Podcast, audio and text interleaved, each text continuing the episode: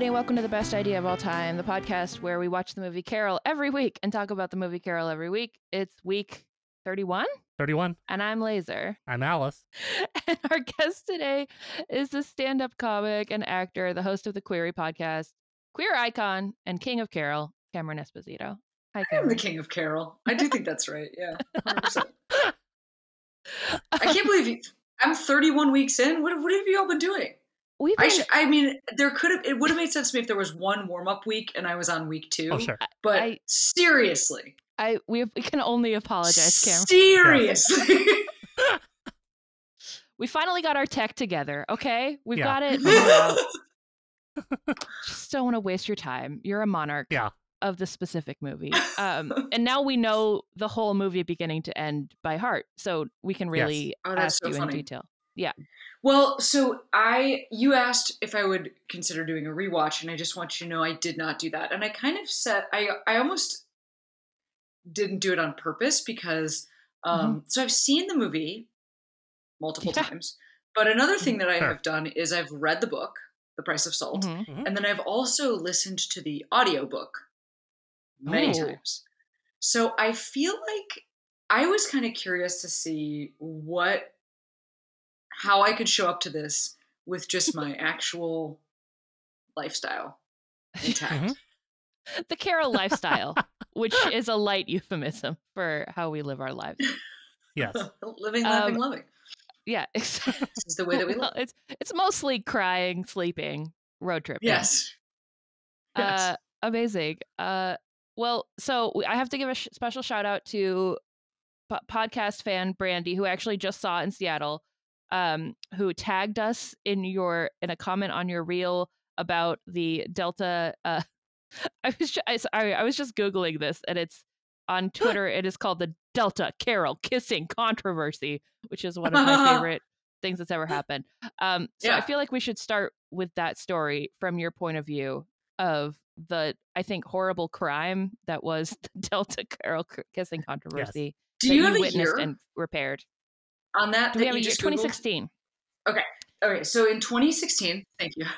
August 5th. August 5th, 2016. So I was flying somewhere for work to do stand up comedy somewhere. And um, Delta was showing Carol, but it was new.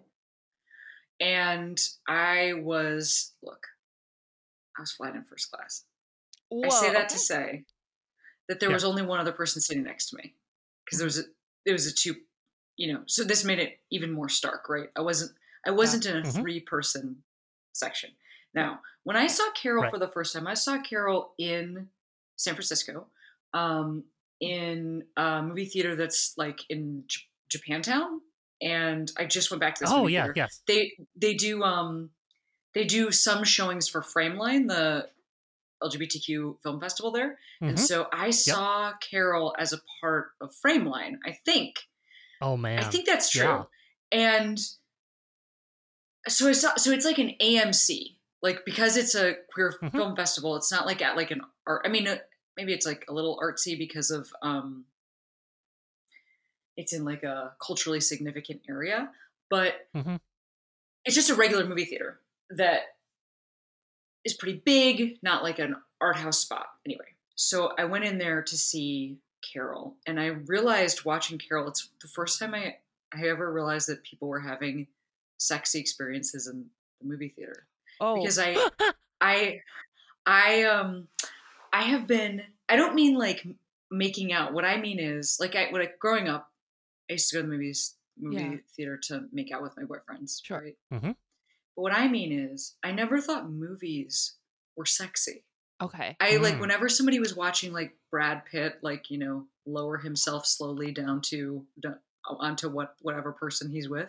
I never realized that anybody was having an experience outside of like look noticing the lighting hmm or like yes.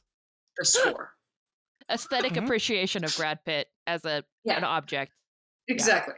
So I was in this public space and I was watching Carol and I started to feel aroused. And I thought, oh no, Yes. I'm in public. This is so inappropriate. And then I realized, Sure. oh no, I wait a minute. I don't think this is inappropriate. I think that I just have only ever watched things that made me feel aroused at my house because yeah. so many like queer films are released in such a small with such small Mhm. release you, the easiest place to see is your house so i've only ever watched sexy things at my home this is all a long way of saying Yes. so i got on this delta flight Uh-huh. and there was one other person next to me. So i thought can i watch this erotic masterpiece in front of one other person? And i thought maybe like maybe i can do it. I don't know. I was trying to talk myself into it. So as i'm trying to talk myself into it the guy next to me puts on what he's going to watch and it's like without any hesitation it was um, the television show billions. And Oh, yeah. st- whatever episode he was watching i've never seen an episode of this show whatever episode he was watching paul giamatti is ball gagged oh, so it's like I am I am debating whether or not I can have like an erotic experience of watching Right. Carol. Mhm. And Yes. next to me, this guy is watching Billion. So I was like, fuck it. So I started watching Carol. Mhm. But I realized that all of the kisses have been edited out of this Mhm. movie. So that it just looks like it's a film about two best friends yeah. who go on a road trip and one of their husbands gets really mad at them. We don't know why. Why is he so upset? the, And- the tweet the tweet I have from you is with no Yes. kiss with no kisses, Carol is a strange movie where women get in trouble for slowly looking at each other. Wow, that's funny. Good job, me. Yeah. Anyway, Yeah. there was Yeah. somebody who followed me at the time, uh, and still, I'm sure still does, but whose name is Trish Bendix. I want to actually Mhm. credit her. Oh yeah. She's somebody I've known Mhm. um, since we were both in our early 20s living in Chicago. And then Trish went and continued to, she like writes for the Times sometimes now, but at the time, she was editing um, a website that is not, it's a no go. It's a website that meant a, a lot to me as a young person, but has Yes. since become Turf Central, or at least it was Yeah, the we- last time I checked in. We, we, we, can- we can say it. It, it. it was AfterEllen, which was a, which was formerly a big site for, for queer women, and now is just turfy. All get out. So sad. Yeah, totally. The only reason I wouldn't say it is just because I didn't want to drive traffic. But like, Of course, I Fair. there was a moment where that was when I was coming out. That was like one of the only resources available, and it mm-hmm. would they would they had post these L word recaps that I didn't have Showtime. I couldn't watch the L word, so I would just read like and look at stills and be like, I have a community. Oh that was my my- god. you know Yeah. anyway yeah. so trish saw this tweet and covered it for AfterEllen which is now owned by a some piece of shit company but at the time was owned by mtv Also- and also, because Trish is super cool. Trish is super trans friendly Yes. and trans inclusive. Don't want to don't want to sully her name as well. yeah yeah trish is bueno. Exactly. We're not thank you. We're not ta- thank you. Thank you. Yes trish is bueno. She has nothing to do with that. Great. Trish is great. She has nothing to do with that. It's just where she worked at the time. And when she Mhm. worked there it was not like that so anyway um, she posts this coverage of this tweet but then because it was owned by mtv then mtv also posted it and because Mhm. mtv posted it it kind of went wide oh I had also- Controversy erupts after removal of erupts. same sex kissing scene. This is also 2016. Nothing else was happening that day, and so just Yeah, just just I mean, caught on. So I think. good. Totally. It's so good. so it really really caught on Yeah. and it caught fire also i had only bought like 30 minutes of internet or whatever i like had bought this like i did not buy unlimited internet i just sent this one tweet and then i like logged off so by the time i land i like land and it's my my phone is like broken because it's it truly is like the huffington post like like major news outlets have covered this and Business Insider. Yes. uh, Business Insider, yes, exactly. So much so that the Weinstein Company, by the time I landed, has had to issue a statement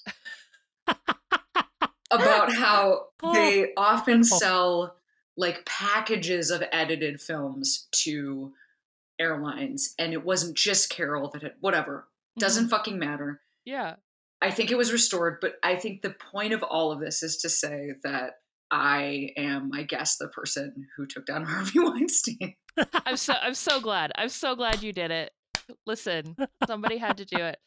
Uh, it's so I- weird because that movie, like, it, to be fair, it's a long time before they kiss, and so if Yeah. it just never happens, it's a build up to just to them fighting Tommy Tucker for no reason. to them to them being caught in a hotel room together. I guess. Yes, So good. exactly. Yes. Yes. I was recently on an American Airlines flight, and I'm proud to say Carol completely uncut, unedited. Hot. It, it did have the content warning saying like, "Hey, w- look around before you start watching this," which which I think is fair. Um, but it, it's always my purview to try to find a lesbian movie on a plane, and so um, Carol is still still out there and, and still still still kissing. When I get that warning, I mean, this is what's wrong with me. I then check other movies to see if, oh, sure. Yes. And the answer is sometimes it's about sex and sometimes it's about queerness. I have I have found both to Mhm. be true. Yeah. Yeah. I don't. I, I feel like if you are watching it over one someone's shoulder, the only thing that there is is some nipples, and that could be they could be straight nipples. I don't know. Yeah. I don't mean, know. I think the thing is, is that like sex scenes. Wait, what did I watch on a plane one time? I swear to God, I think I watched Fifty Shades of Grey on a plane one time. Sure. Yeah. I believe that. I believe it. and it's and that experience is like I just think it's the the experience of watching anything on a plane is having to delude yourself into thinking you're having a private experience and also half believing it because you are like on a plane your oxygen is low you're very mm-hmm. focused so there is a part Yep. of me that was thinking like nobody can see what i'm watching but then the other equally large part of me is like you should you should really not be watching this this is really a ridiculous thing to be My- My new thing on airplanes is just to watch Magic Mike XXL, just the dancing scenes, and just fast forward to that, and then do that three or four times. I don't know why. I, they're just my goals as men, so I just love them. One time I was on a plane and a person was sitting next to me and they were watching a movie that I was in. And I I Oh my God. I pointed to the screen and I said, Look at that. And then I pointed to me. And she goes, she goes, um, wait, uh, how did you get in this? Like I like I like it was like it wasn't that then she realized that I was like an actor or something. It was I think it was more that she thought her seatmate was somehow in the movie. You know what I mean? Like it didn't Oh yes. like it went that Yes. direction. Which- Like you Narnia'd into her screen. well, we're both airplane passengers, but how why are why are you in this? Yeah, it's like um, Nickelodeon Studios. They green screened you in the front of the plane, and then now you're in the movie that everyone watches. yeah, you're like the secret, like the Star Wars rebel on Star Tours. Like they, Yes. you, one person on the airplane gets to be in the person. That's so amazing. It was fun. That sounds fun. I love that. I actually, I want, I want it. So we talk a lot on the show about Carol and other lesbian films specifically, um, and people have different takes on like this relationship as a model because every every time any film is made in such a small genre, it takes on so much importance, you know, about like what it means for culture and stuff. And I'm super curious, like how your relationship with Carol and I guess films like this in general has changed over time as you've gone from a person who's I guess looked at stills from the L word on websites to a person who is like often like you've been the lesbian in movies before, like the lesbian Yes. or also a lesbian in awesome different TV shows and stuff like that. What what does that feel like? That's such a good question. Um, you know, and another thing that's true is that I, well, here's what it's fucking like. I'll tell you Yes, what thank it's like. One time I was at, I was in Provincetown, Massachusetts, and um,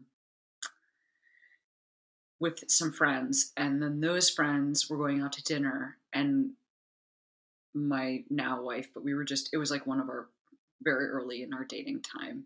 And um, we show up and it's like this table of like kind of like power queers, like like Mm. the person who runs GLAAD and like hmm it just it was a lot of there were a lot of power queers.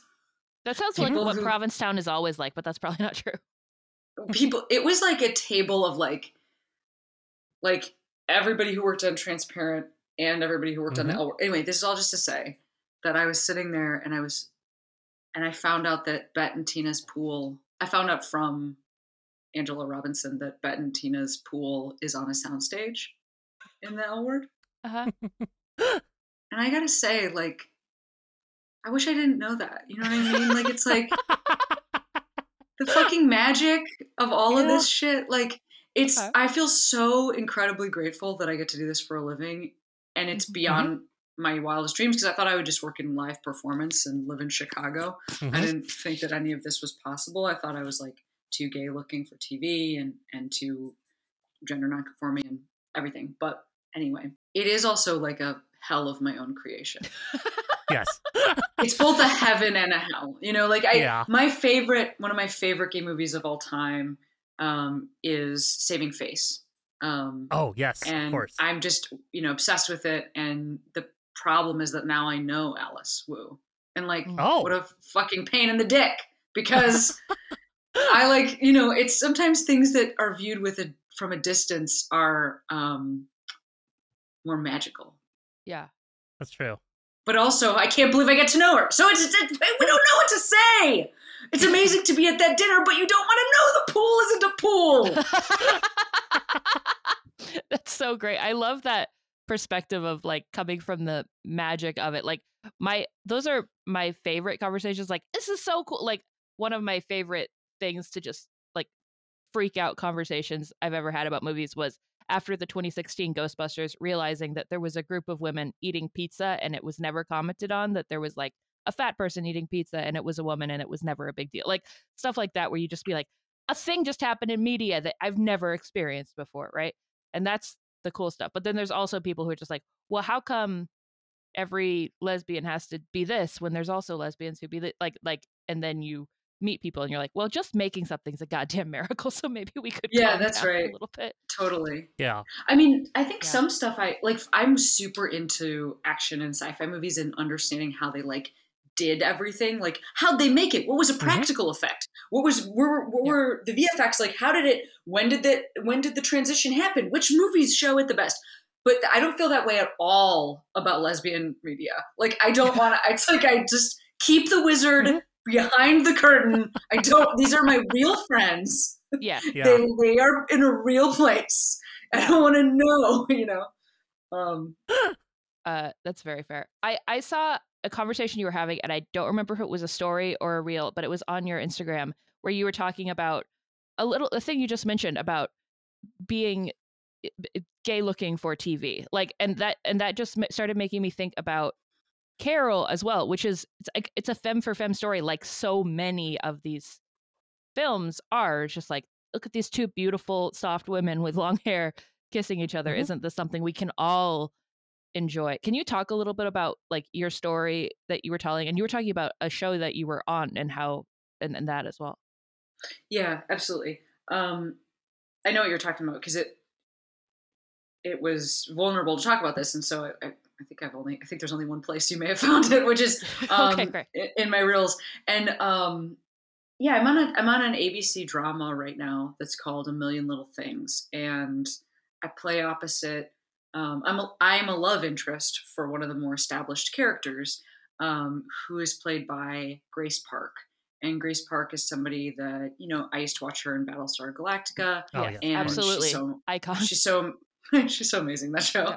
um you know and then also grace was like one of the stars of hawaii 5 and so she's Mhm. sort of got first of all i mean she's certainly got she's certainly got like the niche appeal of being a bsg star but then she also was a star of like a pretty broad you Mhm. know police procedural um and i think that kind of person in Hollywood is usually somebody that we've like it kind of conveys a stamp of approval from culture at large about Mhm. like you know this person's body or face or whatever.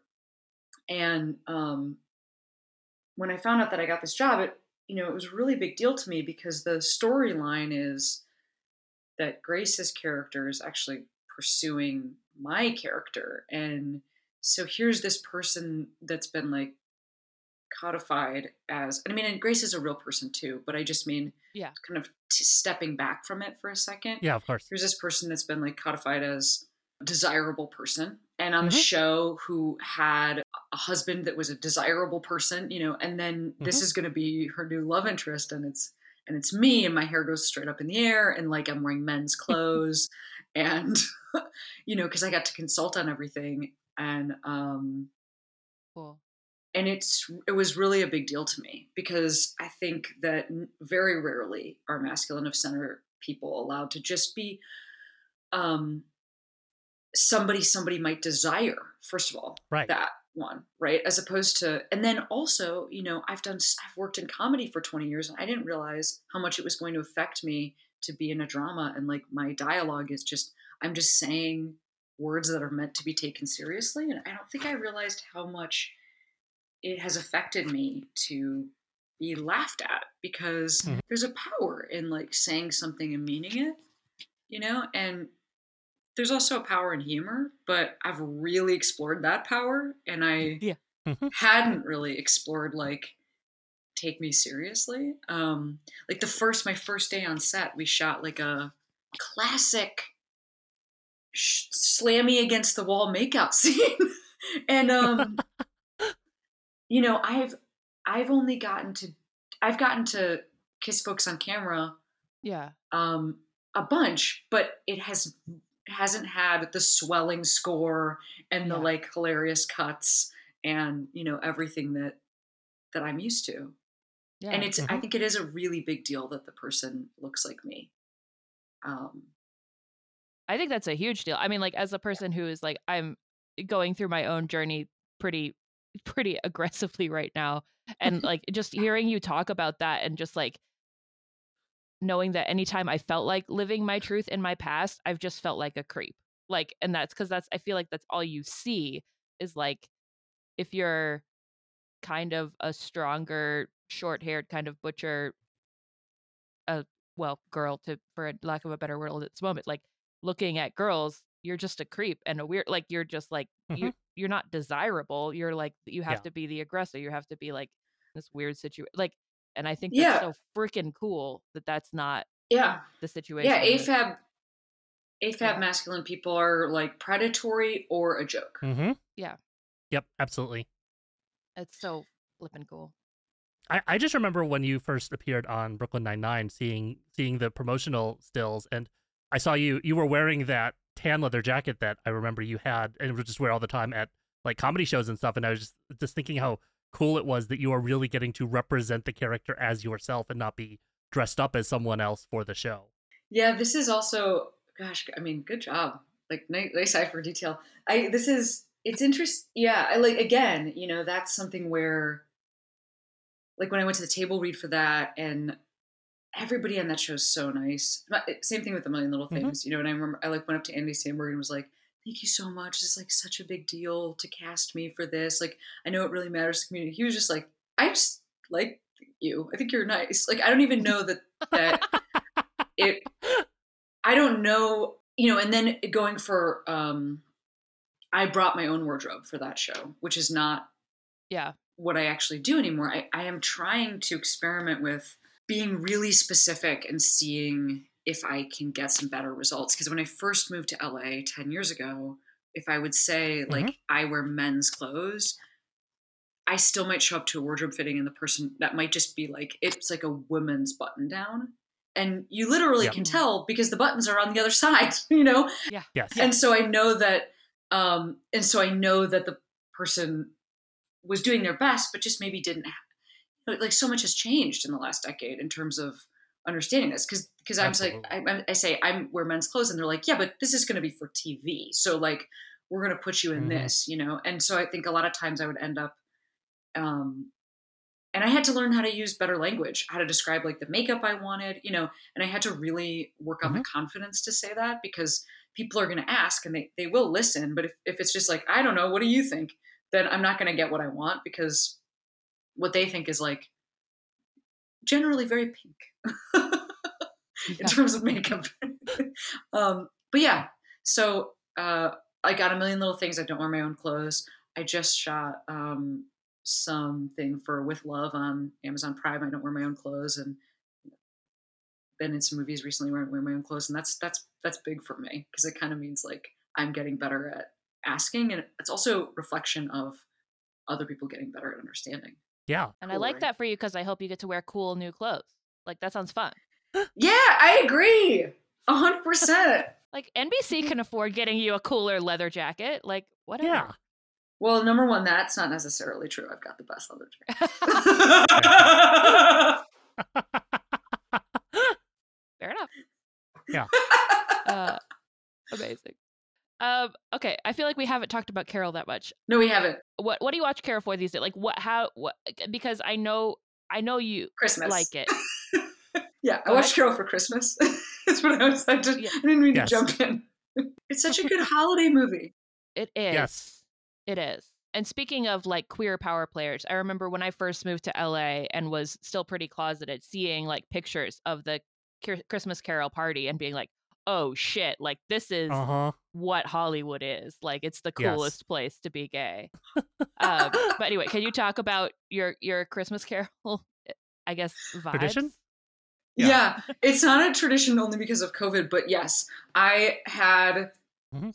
friends. I had a Christmas Carol party where I screened, um, where I screened Carol, and the only reason, and I do think actually there that Carol and Tangerine are a really good Christmas double Oh, feature. Oh, if you Absolutely, haven't yeah. seen, If you haven't seen Tangerine, this is something you can do right after this podcast to make your life Excellent. better. Well. Um, Yeah, Laser. We'll, we'll, we'll we'll fix that. yeah, it's excellent. Um, and they're both like they take place at Christmas and they're super queer and um, also have nothing else to do with each other. So Right. it's Yes. it's a great double feature. Um, but yeah, I had like a bunch of you know queer folks over to watch Carol, and it was yeah, it was really. I mean, it was really cool. People who showed up and folks who had like um, some folks who had never seen it before. Uh, Rebecca Sugar came in, hadn't seen it before. I got to show Rebecca Sugar Carol, which was really Heck, fun. Um, yes. but you know, I also I so I watch Carol that way.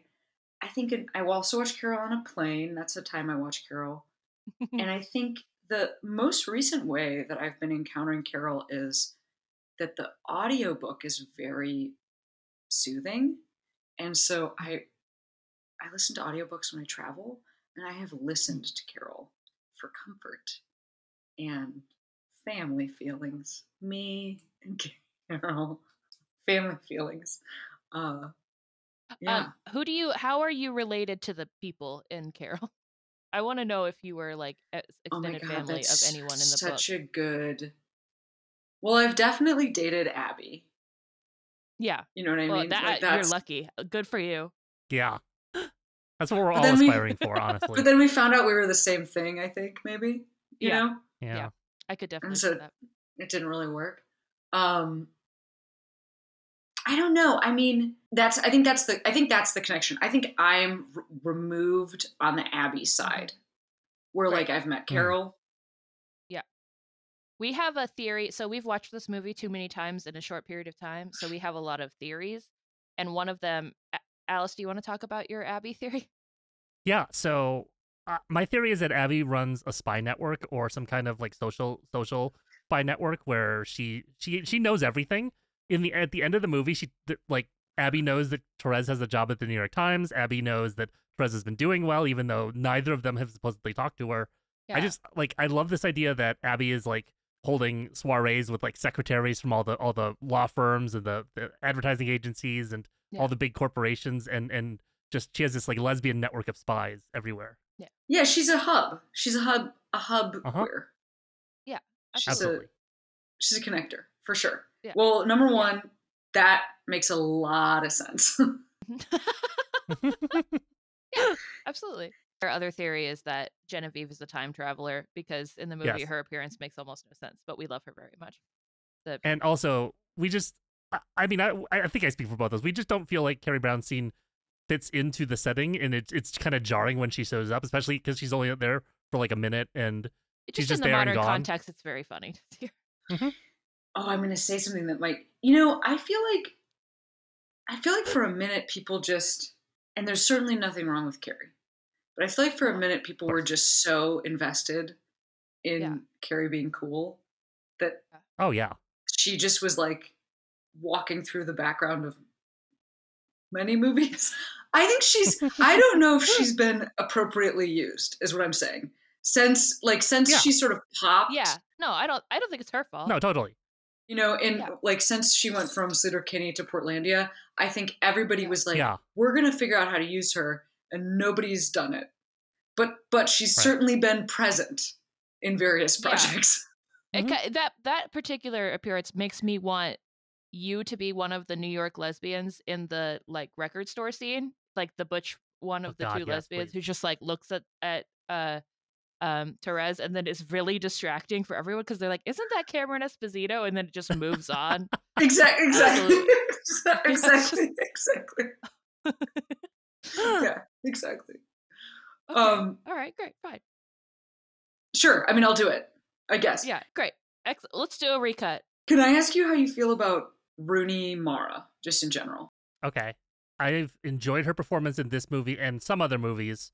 Um, I feel like this has been very divisive. A lot of our guests have talked about either really strongly liking her or strongly disliking her. I think she's really effective in this role specifically because I've said this before in the podcast. Like you can see her understanding, like gears turning in her head as she looks at Carol during like the scene where they're having lunch together or when they're on the road trip. Like I, I feel like she's acting her way through falling in love with Cate Blanchett in real time in a way that I, I I don't know that you would necessarily see from another from another actor in that role. That's beautifully said. Yeah, I think they have undeniable chemistry. I was just talking to somebody at lunch today. Somebody asked me how I feel about queerness and casting. Mhm. um, and you know, the thing is, is I think for me, I find that it is extremely additive. I find that people Mhm. who have had experiences, who have personal experience with queerness, and you know what? I don't know what Rooney or Kate's situation is around this, but um, people who've had personal experience with queerness, I think, bring a different thing, and and so often in um, specifically depictions of lesbians, that is Yes. not factored in, nor is Mhm. chemistry for some reason. It's like individual beauty of two people is what's factored in. like they don't Mhm. even Yeah. they don't even Yeah. talk before they're on screen, and it's Yeah. um it's insanity to me because then. Mhm. You know, first of all, it's so offensive to think that we couldn't even play ourselves. Like, how unattractive was, Right. must we be if we can't even play ourselves? But also, beyond that, it's just like unsexy, and I want things to be sexy. Absolutely. Um, but I do think that Rooney is great in this, and I also do you both know this? Maybe you've talked about this on the show. One of do you know why she's named like do you know why she's named Rooney Mara? There's a, one side of her family is Rooney, and one side of her family is Mara, Mhm. and the two Oh, yes. and they're the two founding families of which NFL teams? Do you know, Alice? They're literally the like reason that the NFL exists. what? The Rooneys and the Maras. She's Yeah, I like think it's I think it's the it's one of the New York teams. I want to say. yes, yes. She's like Anderson Cooper. The- like the Jets or something. Yeah. She's like Anderson Cooper Mhm. in that she's like a deep, Yes. powerful legacy, but that's like uh, three Yeah. steps removed from what she does. So you might not know. But then you're Yeah. like, you're like, he's a Vanderbilt. So anyway, similarly, you're like, Yeah. Rooney Mara, like waif of all waifs, like just swooning for Cate Blanchett is like deeply rolling in NFL money, deeply, deeply Mhm. rolling in like Super Bowl paraphernalia. Interesting. That's a fa- Yeah. that's a fascinating. Listen, I'm gonna be thinking about that next watch. Just It's important to know. It's I think that actually it does like affect the whole thing.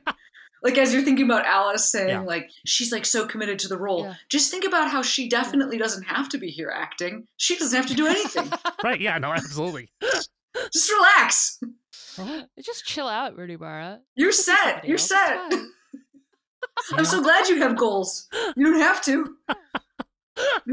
Oh my god. Yeah. I mean, I always, you know, there's always the initial sadness when like cuz I don't know any actors or who they are. Um, but Alice will show me a lesbian film and I'll be like, "Oh, this is cool." And then you look them up and they're like, "Oh, you're dating the Joker or whatever." That they're always Yeah. dating the Joker. And it's like, "Okay, that's fine." I I wish you weren't. I wish you were dating Cate Blanchett in real life. That would She- make m- this she better has for the me. Yeah. Joker's baby. She had the baby for the Joker. I just can't. It's fine. Listen, we've all made Well, mistakes. I mean, no, I'm sure she's very happy, but here's something that here's something else that we should discuss that I think does relate to off screen, on screen, and specifically with Carol, Mhm. which is Okay. Yeah. First of all, here's something else to say. In the audiobook, for some reason, they pronounce his name Harg. which is a little hard. It's a little Hard, harg, but hard guess. but harge Harder guess aired. or harg, however you say it, because it's harge in the Great. movie. Um, Mhm. Played by Car- Kyle Chandler, I think is actually like you were talking about. You were talking about Carrie Brownstein being the biggest like Oh yeah. mind fuck of the movie, but it's for sure Coach being a Yes. homophobic dickhead. Yeah. Uh huh. Absolutely. I, I haven't and- seen Friday Night Lights, um, but I do know that what certain people I have showed this movie to because I have to watch it every week get very excited when he shows up. So that's what does it. It doesn't feel consistent with his character. No. Doesn't- Okay.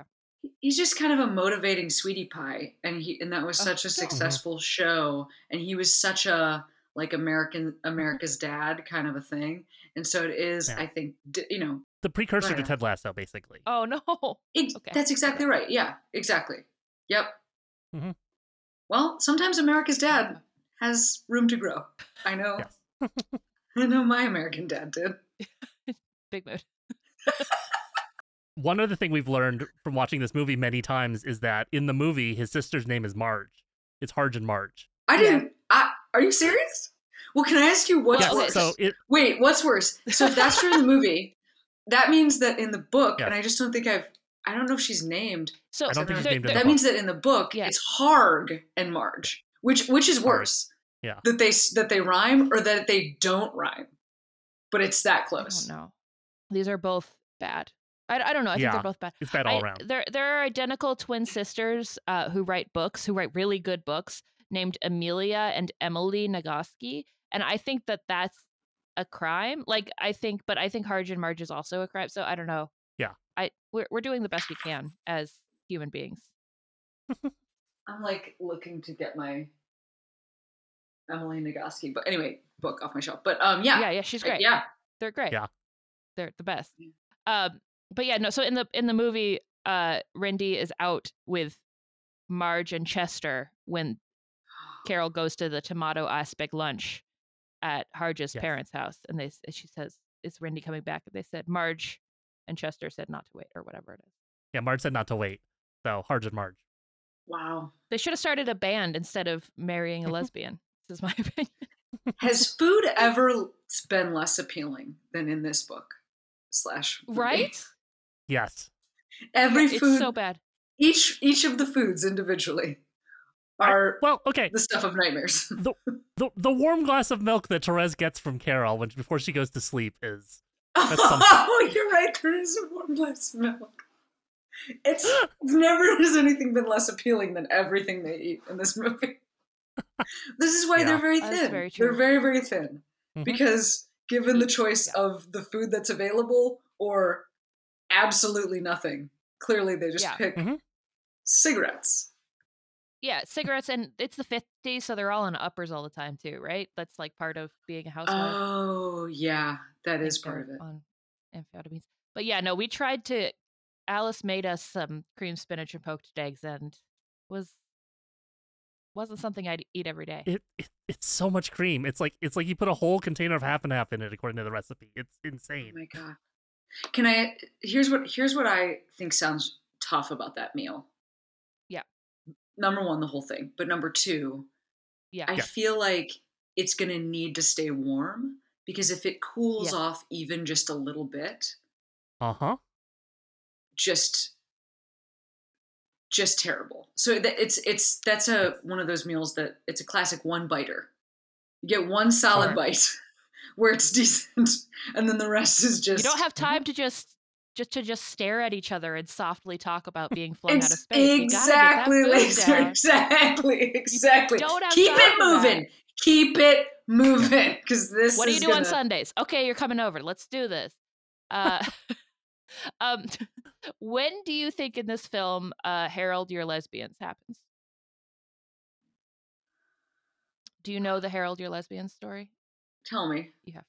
There was a famous Tumblr post after the movie came out that said, "Don't know what I expected to see at like a 1:30 screening of Harold or 1:30 screening of Carol, but about some way through the movie, an uh, old woman turned to an old man she was sitting next to and said, "Harold, they're lesbians." The person who saw Carol with mostly elderly couples. in a Yeah. mostly empty that? movie That's theater. so funny. Um, Yeah. Oh. the the robe, the robe Oh The sure. in the mirror, Oh, okay. the Yes. mirror in the Yeah. robe. Uh huh. That because that to me is Okay. the undeniable moment, and also like so so I I have a friend that thinks that told me that she thinks this movie is completely unsexy. My friend Tatiana told Mm. me that this she thinks this movie Sure. is completely unsexy. She was like, it's just slow, it's just boring. But to me, Mhm. that robe thing Yeah. is so affecting. and It's Mhm. for it real. is also so weird. I recently rewatched the original Top Gun, and there's just a moment mm-hmm. the like when they're the song "Take My Breath Away" plays for such a large portion of that movie, and it's like this really weirdly cut sex scene that has like it has like multiple parts like you keep thinking that it's going to be the end of the thing because it like fades to black but then it like comes back up and it's just it's like you know take my breath away and then it goes down and then take my breath. Like it just keeps constantly your breath is being pulled from you. And there's a period of time where Tom Cruise is just standing in shadow shirtless and no kiss is even happening. It's just it's just his profile. Anyway i just i'm realizing live that i'm gay. Oh, because I didn't understand. I didn't understand upon rewatch why that was affecting. I was like, why is this in this movie? But here I am making the case for the robe scene in Carol. Uh-huh. It's just that I'm gay. Oh Yeah. yeah. Congratulations, by the way. Other people might like that Tom Cruise thing. My wife and I were like, this is so long. Like, One thing I will say, having watched this movie so many times now, um, we really focused in on stuff. The next time you watch the movie, there, there's a small part of that scene before Carol goes to stand and open her robe, where where she's standing in the bathroom looking in the mirror, and you can just see Cate Blanchett play, like acting like she's making a decision to make a move, and you can see it in her face. Definitely look out for that the next time you watch it. okay, I mean, I'll watch a clip of that as soon as we're done Yeah. recording Yes. this. if you need an excuse to watch the sex scene from Carol in your life. Yeah, if I must. yeah. if I must. In also because this kind of happens at the same time. In the book, that there is a character that have you both read the book? Alice has. Yes. I've read the first half. In the book, there is a character that um, Therese works with Oh that is yes. like more developed. I literally can't remember her name. Mrs. It starts with an H. Um, mm-hmm. That's like because in the movie it's all sort of like a blur of we move on from that pretty quickly. But in the book, she like there's this extremely sad like working woman. It's it's a very Yeah. interesting and odd sort of like a commentary on like singledom and like the idea Yeah. that women would work because she's like Mhm. an older woman who is on her feet all day working and Therese like goes back to her like uh spinster's apartment or whatever and it's like Mhm. horrifying and she has like no food and has like no money to feed herself and is like and like has like visible bunions but was like a dressmaker and has like all these Mhm. skills that are being un- underutilized it's like it's there's it's like a whole thing and when they're on the road um Therese like sends her a salami from the road and like Yep. and they have like a friendship but it's also like it's just an interesting layer because it's also like i mean is this part of why she wants to attach herself to i don't i don't totally understand who this person is supposed is this like carol's nightmare of who i mean is this therese's nightmare of who she will become? And Right. so therefore but it but it's just kind of interesting because she's also going after an older woman. Anyway complicated. But that woman is Yeah. married so at least like she's valuable. I don't know. It's like complicated and Mhm. It is. Therese also has like a different job in the book she's a she's a set designer Mhm. um Yes.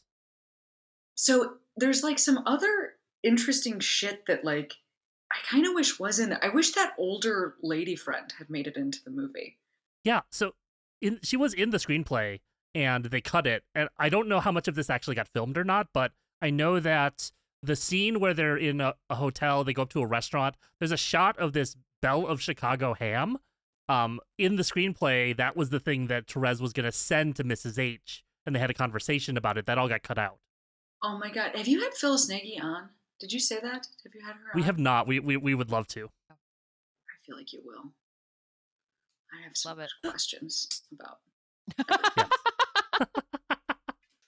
I have a lot of questions about the development of this film and all the because Alice Yeah. has has the screenplay and has all of the differences and stuff and just seems like friggin' Mhm. fascinating the stuff that has changed.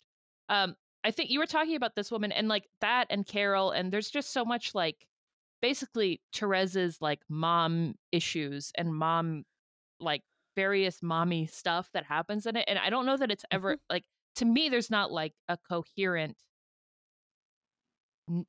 arc with it not that life has a coherent arc but Mhm. is that something that you get from it too cameron because like especially the book i think has Absolutely. that going on Right. Well, so the book is also complicated. I, I mean, so is the movie, right? Because it's based on it. But it's like, mm-hmm.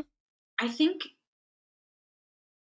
my understanding of Patricia Highsmith is that she was, first of all, anti-Semitic. Um, Yes, very. And second of all like kind of a like i don't even use this word but kind of like a real bitch like i think people Mhm. like Yes. really hated her and she like Mhm. openly was chill with that um Yeah. and i know you had i know you had grace on She was kind of a miserable person to be around. It seemed like. right i Yeah. know you had grace on who and of course i not only have read but uh, purchased that i don't even think grace knows that but i purchased that graphic novel We'll let her know. read it and loved we'll it let grace Um, know that you bought the Yeah. Yeah. So anyway, there's like some misogyny in here, I guess is what I'm trying to say, which does Mm-hmm. jive with the with who I think from my understanding who I think Patricia Highsmith was, right? Like I think she was like Yeah. Yes. a person who Mhm. loved women but also was a misogynist. That, that's Right. that that's very that feels very like on the nose. So anyway, when I think about like Mhm. what are we trying to do here, it's like wealth is so tied in and and like yes, there's mommy stuff, but I just can't tell, you know, um I love this book. I cannot tell who she thought was was supposed to be a a good person or Mhm. if if those are the people I would think were good people.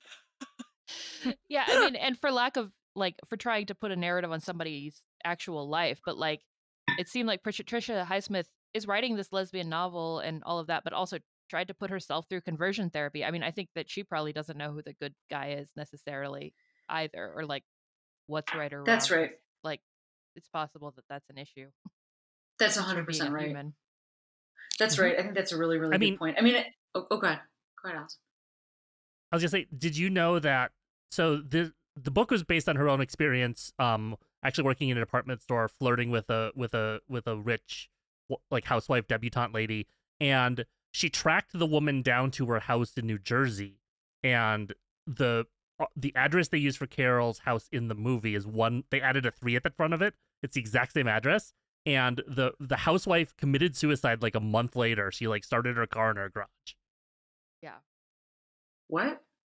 Wait, a month later the than real what? world is weird Wait, Uh, I, my understanding was it was a month after it was a month after she met um Patricia Highsmith. I might be getting that wrong. It's been a while since I read that, oh but my god. but yeah, um, and so Okay. th- So this is wild. there was this whole tragedy associated with this as well. Yeah, that makes a lot of sense. I mean, I guess also, I don't know. I'm curious about what the two of you think about this because a lot of times I, you know, something I really hate is the idea that like we should separate the art from the artist if the Oh, artist is a Yes. terrible person because their personality is Mhm. in the art. Like that is one. Like for Yeah. instance, peop I, I love it, especially if people would say that about somebody like Woody Allen, where you're like, but wait a minute, Mhm. have you seen any of his movies? Because Yeah. because his art is about being a disgusting piece of shit. So I, yeah, yeah, Yeah. I'm totally. not Uh-huh. sure how you think that that should be separated Mhm. from who he is. It's it's literally in there. that's the point of it. Yeah. Um, Very well handled and Together Together, I think, which is a movie that mentions like they like reference a Woody Allen movie, and she's like, "Uh, excuse me, yeah, yeah. fuck that guy." Anyway, go on. So I, I think, but then there's this other thing where it's like folks that are marginalized to the degree that Patricia Highsmith Yes. was marginalized. Do we? I'm just curious what both of you think. Like, can we hold a slightly different standard for them? I don't know the answer because I do, but like I like I for Yeah. instance would not put J.K. Rowling in this category because it's like, no, sweetheart, mm-hmm. like it's 2022. You have enough money to just shut up forever. Mm-hmm. Like you're not. Yeah, I whatever happened, whatever has happened to mm-hmm. you, like you're no longer in the position of being marginalized. But that never happened to Patricia Highsmith in her life. She never got to a place where she Right. was beyond, you know. And so I don't know. I'm just curious what you both think about that. I think so. The the distinction for me is that J.K. Rowling, in addition to just having bad opinions, is advocating for the bad opinions in a way that is actively oppressing people. Like like states are citing her opinions when they're making laws restricting rights for trans people in the U.S. Yes. Patricia Highsmith ha- has very bad opinions also, but to to our knowledge, she did not she did not have influence or control over anything in, other than just being having a bad view on like like being racist and sexist. Um, that doesn't excuse that behavior, but it's also it's also significantly less, and I think that helps me justify continuing to like these things. Um, I also do think that, like you said, for people who are marginalized, when like if we don't have a lot of representation, you have to you have to try to try to pick and choose when what we get. And I think for many people, especially especially the movie Carol, I know the book was was this way for for a generation of women, but when the movie came out, and then especially when the movie got added to Netflix in 2018, that was often the first real serious like thoughtful and and and and graceful lesbian romance that many people got to see and i know that it was really influential for that reason. And the movie is as much a work of phyllis nagy and todd haynes and cate blanchett and rudy oh, mara. you say her i think as it is of the as it is of the the book i think the book is a little trickier because the the main character very much is like 100% patricia highsmith from from what we can tell. But even that like like you, there are aspects of that you can see yourself in as long as you are aware of the um the other areas where you you've you know vehemently disagree with her views Yeah, yeah, that's that's well said. I mean, I think actually what you just said is also reflects on like the cruelty of. I mean, we don't have to talk about this anymore, but like the cruelty of J.K. Rowling for me is that she like created Mhm. a religious experience for folks that where Mhm. that was like one of our most harm harmful um areas, and so like or spiritual or whatever you know religious, but like a, a belief system, and so it's like so cruel to then yeah. to to like insert yourself into that zone. Oh yeah, I think it's so complicated because frequently, like, we hold because the the fans of creators who are marginalized are often people who are trained to be particularly like aware of things that are wrong or things that are not perfect, and Mhm. therefore creators who are marginalized and who are trying are held to a higher standard when perhaps that should not be the case um, Mhm. because they're not in the position of privilege that other people are it's just it's a thing i think about a lot and i'm sure you do too as well Cameron. and this is why you should never get mad at me for anything I've ever done. and I, I think on that note i think we should wrap up and nobody ever get mad at Cameron. Let's clip Yeah. that part out and send it to my wife. Just the part about where I'm a, an angel. nope Cameron Esposito, unproblematic age. Before we wrap up, I just want to say one thing. Can I say one thing about this movie? please Yeah. It has my second favorite um like end moment. Like end scene involving only a facial expression. My 1st mhm. mo- end moment or or it's not the it's not like the actual end, but my first favorite facial expression is uh, at the end of the movie Cabaret when Liza Minnelli is Mm. about to go out and do the song Cabaret. There's a moment where she's shot from the side and she like is getting into the zone. Everything terrible has happened to her in the world, and then she's like putting her shoulders back and she's gonna go out and perform, and her face totally changes, and it's incredible. And Mhm. this is the YouTube video that we should all be watching right after this podcast. Great, excellent. but that moment and the and the look on Carol's face when Therese walks in are the two for me it's uh, like I think that both of those moments have done as much for facial expression marketing as anything else.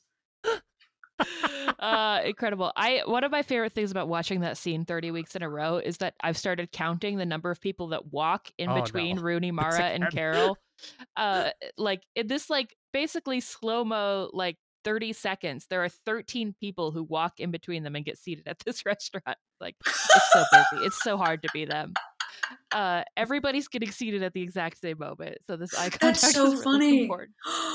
That's so funny. Well, you know, there's like a second AD that's sending all of those. Yeah.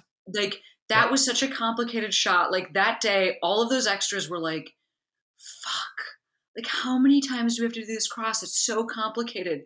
How many of us know mm-hmm. 13? They're making 13 of us walk. There's like other people that are like, at least you got on camera, man. You know, like it's like Yeah. that is the that's really happening. Like there's like the directors just just being like, no more, we need more. Like the second AD's like, more than this? Okay. Like he wants more. Like send him out. No, more, more people. He wants busyness. Cross, mm-hmm. cross them. Keep him going. Anyway, I want to oh. watch it in real time and just see people running around. It's just exactly. Yeah. it's, it's really good. Uh, well, Cameron, thank you for coming on and being our Abby. Thank you so much. Uh, we really appreciate you coming on on the show and chatting with us about Carol. Was anything achieved? Did we do it?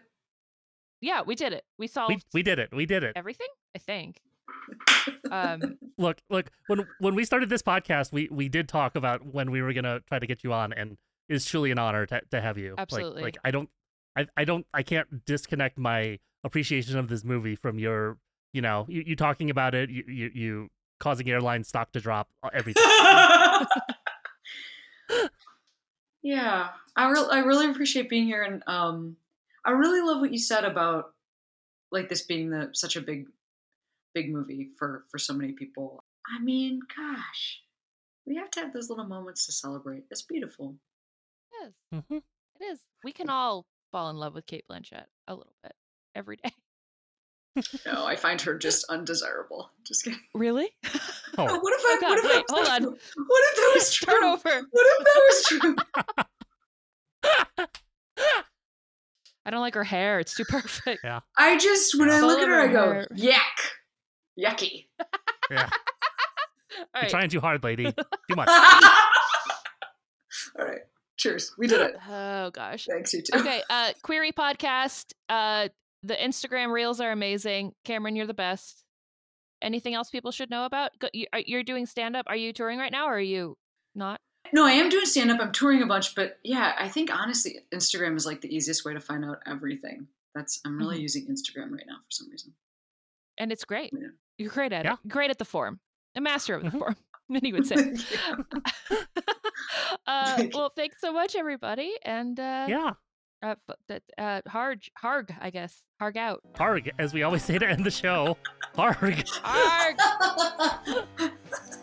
Living for you is easy living, it's easy to live when you're in love. When I'm so in love, there's nothing in life but you. The Best Idea of All Time is hosted by Laser and Alice. The show is produced by me, Alice, and you can find out more about us at our website, bestidea.gay, or buy merchandise from the show at alice.deals slash bestidea. Our theme song is the jazz standard Easy Livin', as performed by Flower Lynx. Find more information about them in our show notes. You can leave a five star review for us on Apple Podcasts or wherever you get podcasts. Please tell your friends about this show, especially if you are friends with Phyllis Nagy, who we have to get on the podcast now, right? Right?